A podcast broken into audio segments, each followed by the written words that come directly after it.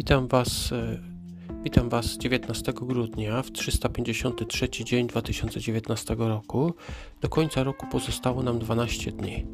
E, dwa fragmenty biblijne, Księga Daniela i Księga Apokalipsy. E, zaczynajmy. Daniela, rozdział 6.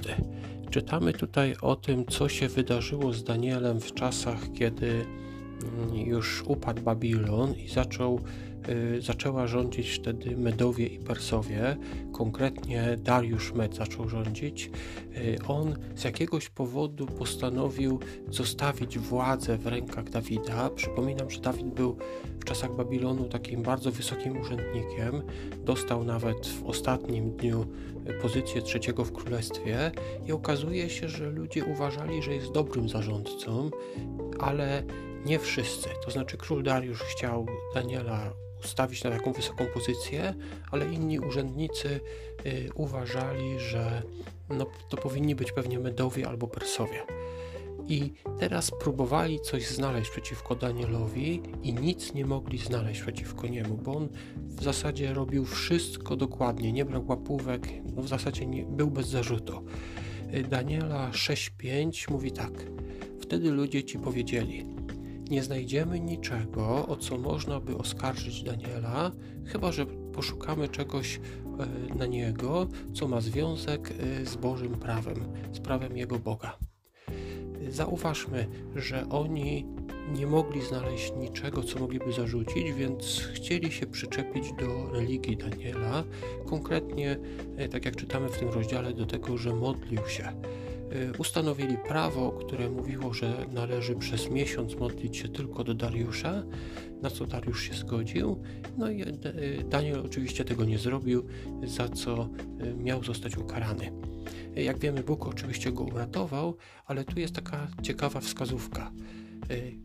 Dobrze, żeby chrześcijanin, żeby inni ludzie nie mogli nam, chrześcijanom, zarzucić niczego, chyba że się przyczepią właśnie y, do prawa Bożego, do prawa Chrystusowego, którego przestrzegają chrześcijanie.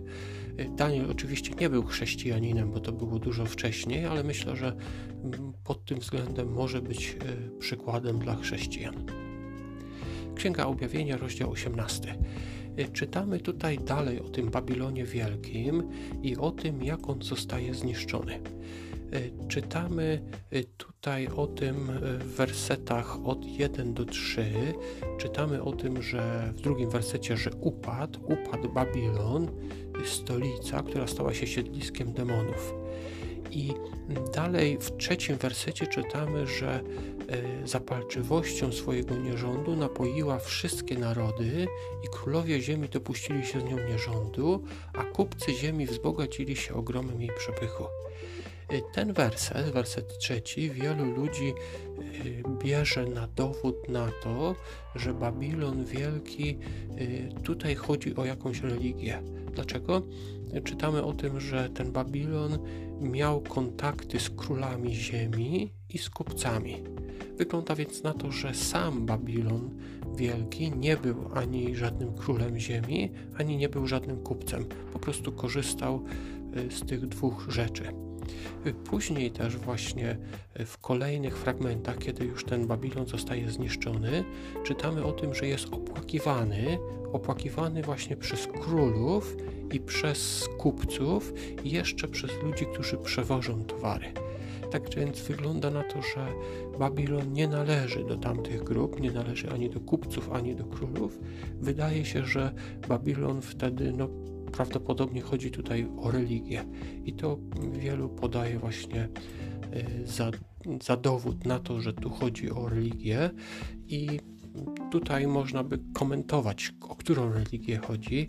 Na przykład protestanci e, przez całe wieki uważali, na przykład Luther też tak mówił, że tutaj Babilon Wielki to jest Kościół katolicki. Oczywiście Kościół katolicki ma w tej sprawie inne zdanie.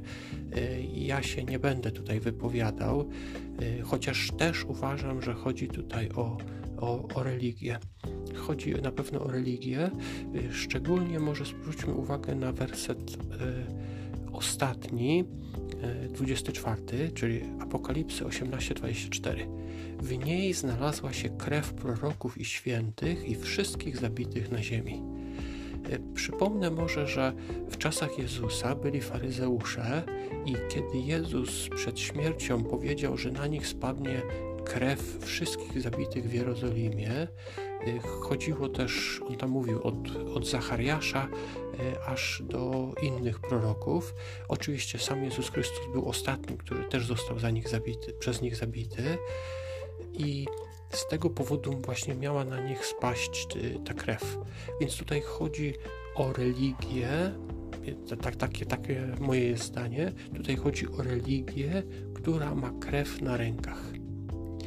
Napiszcie mi może, co wy o ty na ten temat myślicie. Dziękuję Wam za wysłuchanie i do usłyszenia jutro.